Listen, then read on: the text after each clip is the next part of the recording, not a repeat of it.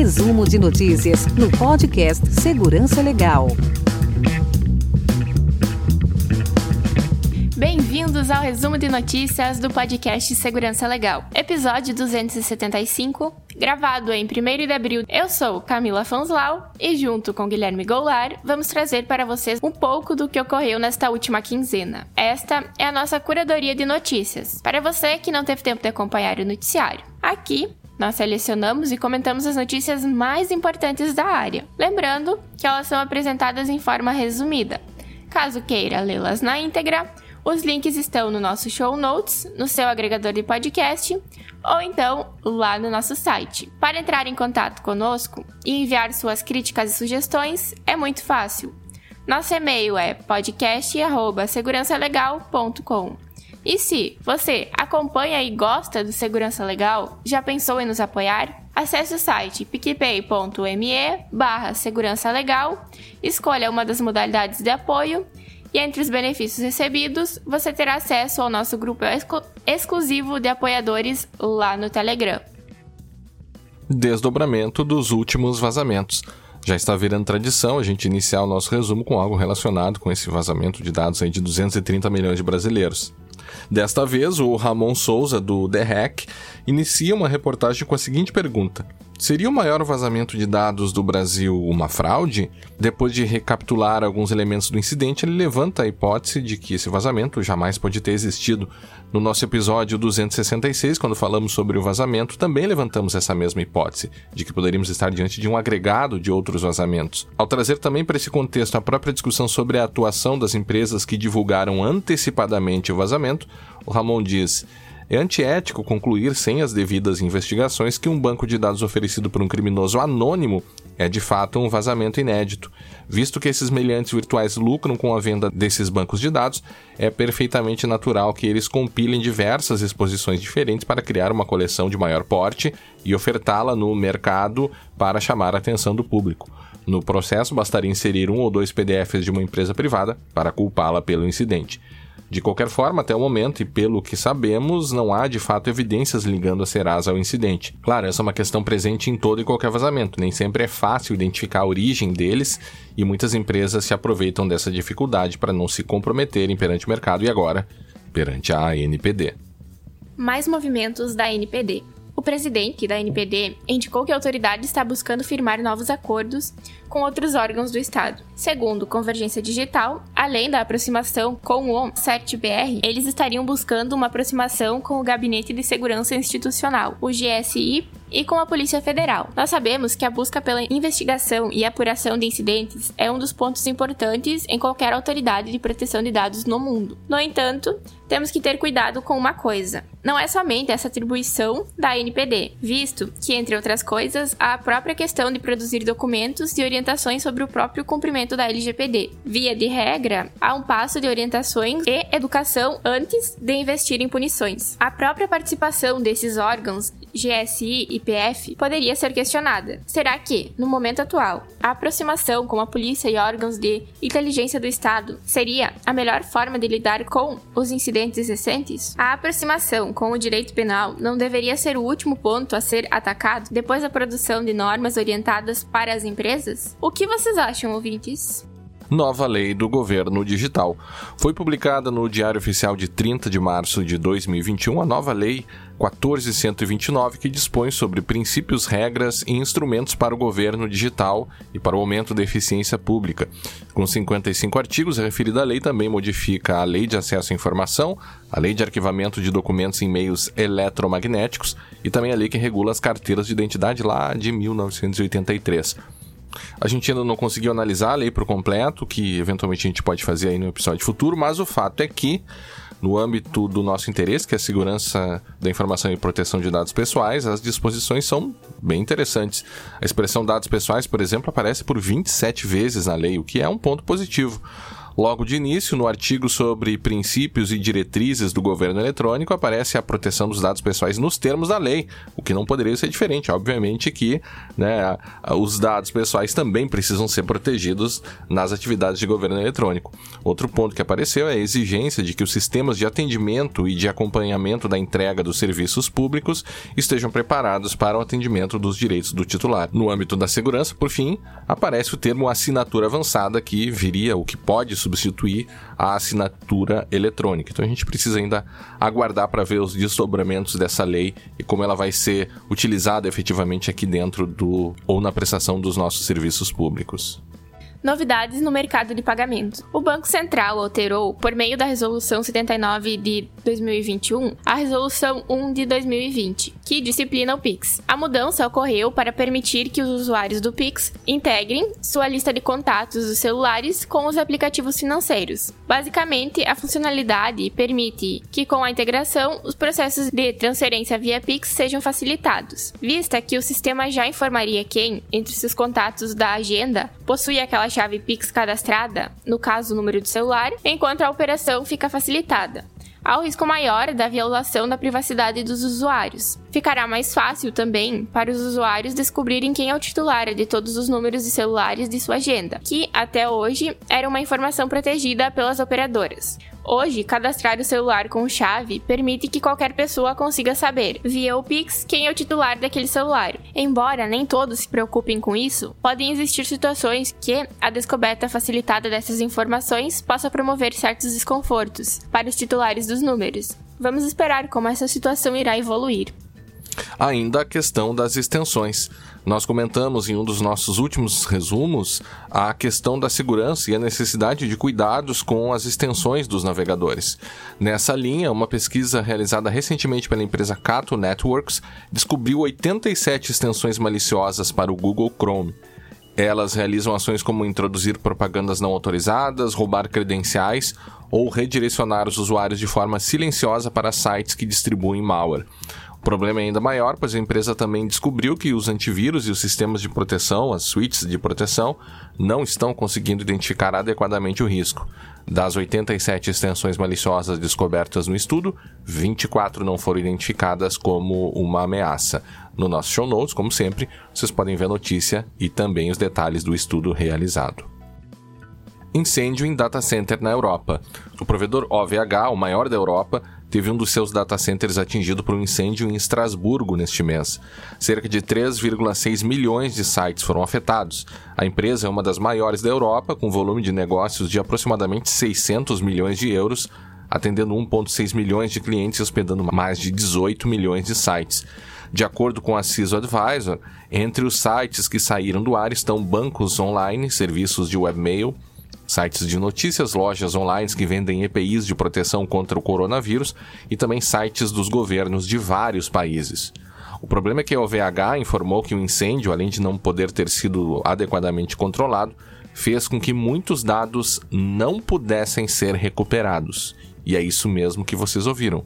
Dados de milhares de empresas foram definitivamente perdidos. E o incidente nos permite refletir sobre a segurança da nuvem e como isso pode impactar nas avaliações de riscos realizadas nas empresas. Utilizar um serviço de nuvem não é definitivamente garantia de que ele será absolutamente seguro e de que não haverá nenhum incidente naquela infraestrutura. Para muito além dos controles de garantia de confidencialidade e integridade dos dados, a utilização de uma nuvem não é garantia de que a disponibilidade nunca será afetada, a gente sabe disso.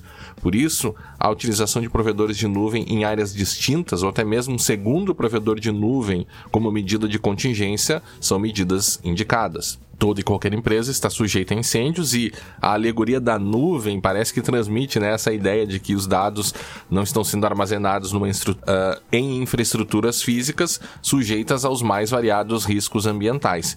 Isso significa que medidas de contingência simples, como um backup, são sim necessárias mesmo para aquelas empresas que usam ambientes de nuvem.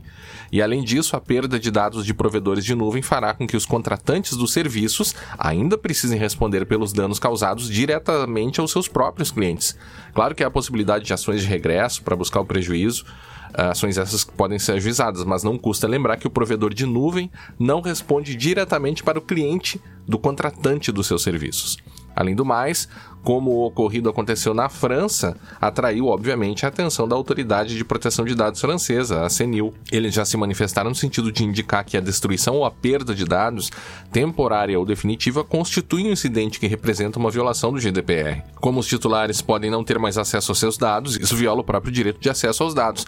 Ao contrário do Brasil, na Europa, a questão de notificação de incidentes é bem mais desenvolvida. A autoridade francesa, por exemplo, indica casos em que se deve ou não haver ou realizar uma notificação. Eles indicam, por exemplo, que caso a empresa possua um plano de contingência que permita o retorno das atividades, não há necessidade de notificação. Portanto, além de todos esses efeitos negativos da perda de dados para as empresas contratantes dos serviços desse provedor, ele ainda terá que responder perante as autoridades de proteção de dados francesas.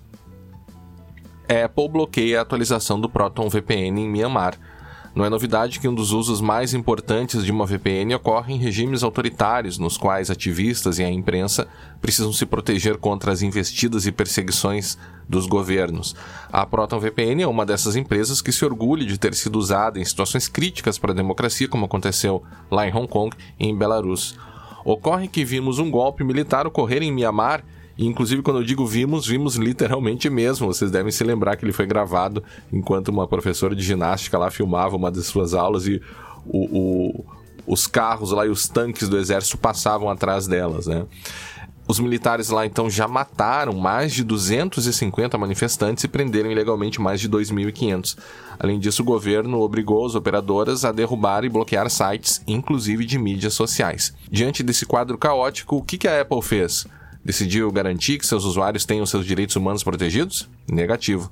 Ela decidiu bloquear em Myanmar as atualizações do aplicativo da Proton VPN. A justificativa foi de que a Proton precisa tomar medidas para não encorajar os usuários a bypassar limitações de conteúdos ou bloqueios baseados em geolocalização. A Proton VPN diz que a Apple está buscando dificultar ainda mais a vida das pessoas em Myanmar, deliberadamente praticando atos alinhados com aqueles que estão perseguindo inocentes, o que, em suas palavras, impede o progresso dos direitos humanos. O caso faz com que tenhamos que refletir sobre o papel e sobre os interesses políticos dessas grandes empresas de internet. Por todo mundo são conhecidos casos semelhantes, desde o caso Cambridge Analytica, talvez o mais sério que já ocorreu nessa linha, de, nesse assunto aqui que a gente comenta, e até a própria complacência das redes sociais com discursos de ódio e fake news. Diante de um golpe de Estado em pleno século XXI, é triste ver a Apple ficando do lado errado da história mais práticas abusivas da Amazon. Nós vimos no nosso último resumo as questões relacionadas ao racismo na Amazon. Agora, mais informações sobre práticas abusivas da empresa vieram à tona. Foi confirmado que a empresa submete os entregadores a jornadas tão exaustivas e abusivas que eles precisam urinar e defecar em garrafas e sacolas. A denúncia foi feita lá em 2018, mas a Amazon sempre desmentiu, tratando o caso como se fosse uma fake news. De acordo com Ken Klippenstein do The Intercept, no entanto, os trabalhadores da Amazon com quem conversei disseram que a prática era tão difundida devido à pressão para cumprir as demandas de trabalho que os gerentes faziam referências frequentes a ela durante reuniões, em documentos formais sobre regras e em e-mails fornecidos ao Intercept.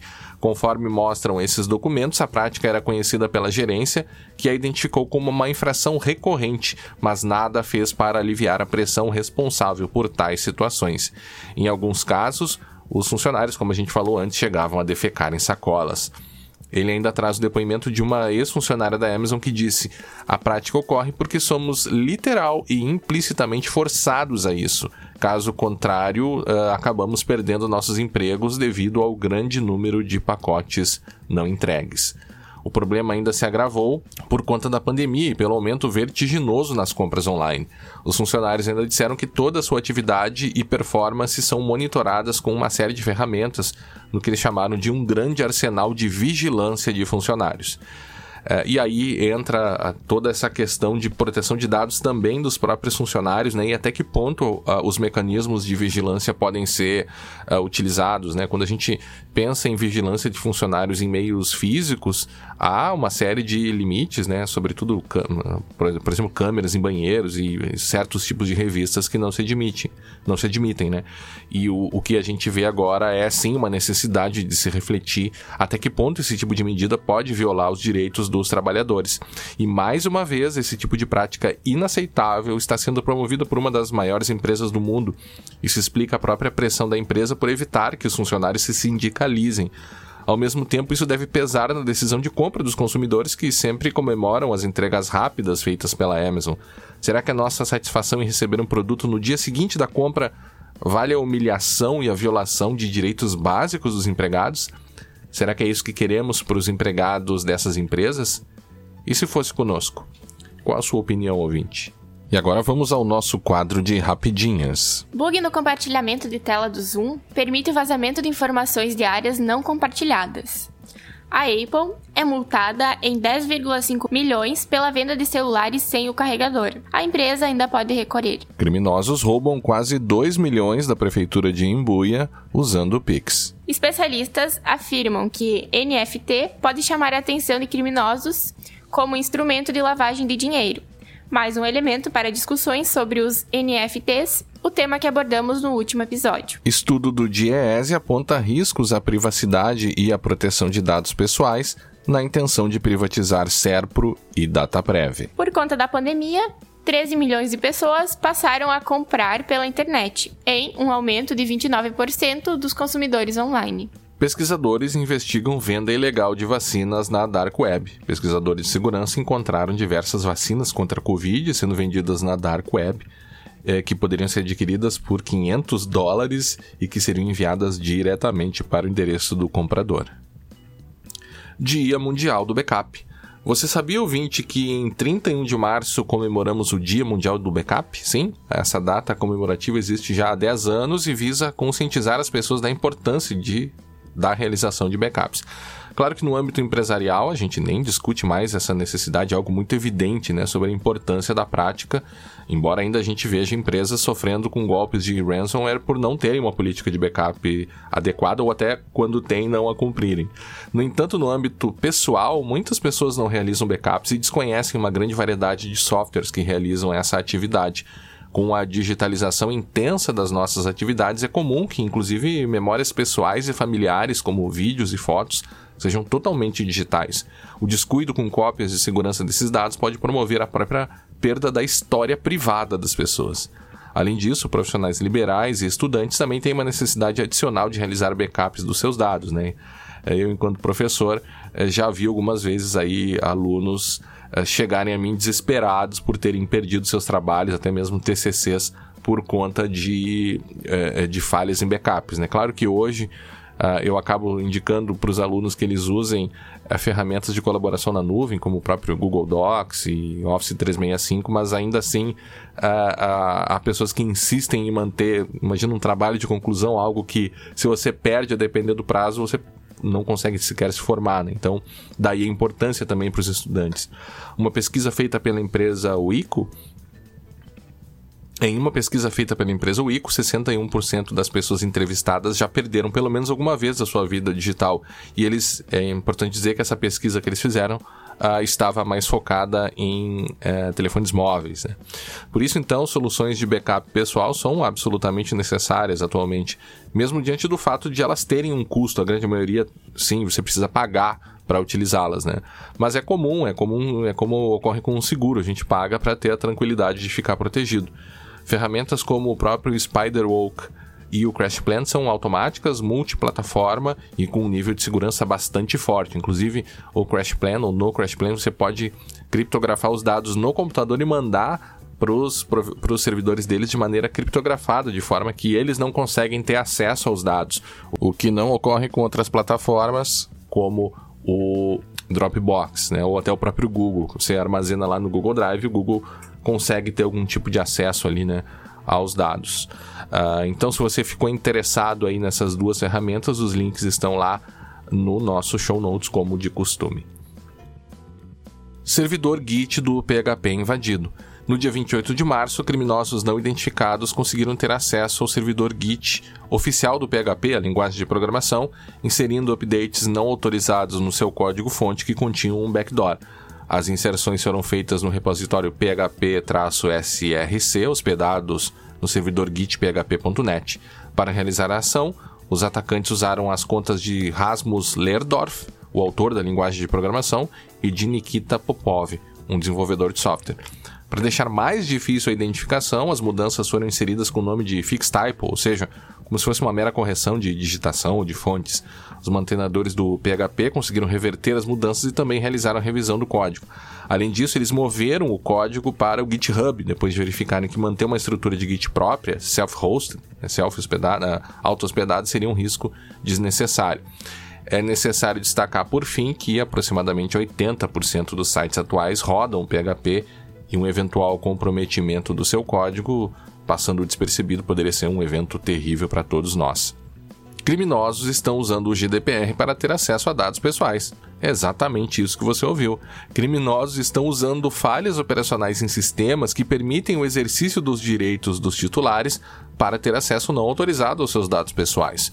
O processo é simples e funciona com base na exploração de falhas nesse processo ou nessa falha de processo de autenticação e verificação da identidade do usuário que faz um pedido de acesso aos seus próprios dados. Assim como ocorre com a nossa LGPD, com o GDPR, o titular possui diversos direitos, entre eles o de ter acesso aos dados que a empresa mantém. Assim, as empresas passam a se preparar para automatizar o processo a fim de que não precise de uma interação humana, ou seja, para que não precise uma pessoa lá respondendo a esses pedidos. Quando o processo não é adequadamente pensado, tendo levando-se em consideração a segurança, o ataque pode ser realizado. O pesquisador de segurança chamado de HX01 realizou a recuperação de dados por meio de formulários de solicitação. Em alguns casos, usuários não autenticados poderiam até mesmo pedir a remoção dos dados sem qualquer verificação de sua identidade. Ele não revelou o nome da ferramenta que era usada para a gestão dos pedidos, mas indicou, contudo, que ela era usada por mais de 6 mil clientes ao redor do mundo. Essa ferramenta, vendida no modelo Software as a Service, estava vulnerável a HTML injection nos formulários utilizados, permitindo que, ou o que permitiu que esse pesquisador se passasse pelo próprio titular. O relatório técnico dele e também a notícia estão lá no nosso show notes. Agradecemos a todos que nos acompanharam até aqui. Este episódio contou com a produção de Guilherme Goulart e Camila Fonslau. Aguardamos todos na próxima edição do podcast Segurança Legal. E não se esqueça, quem puder, fique em casa, use máscara e se proteja. Até a próxima!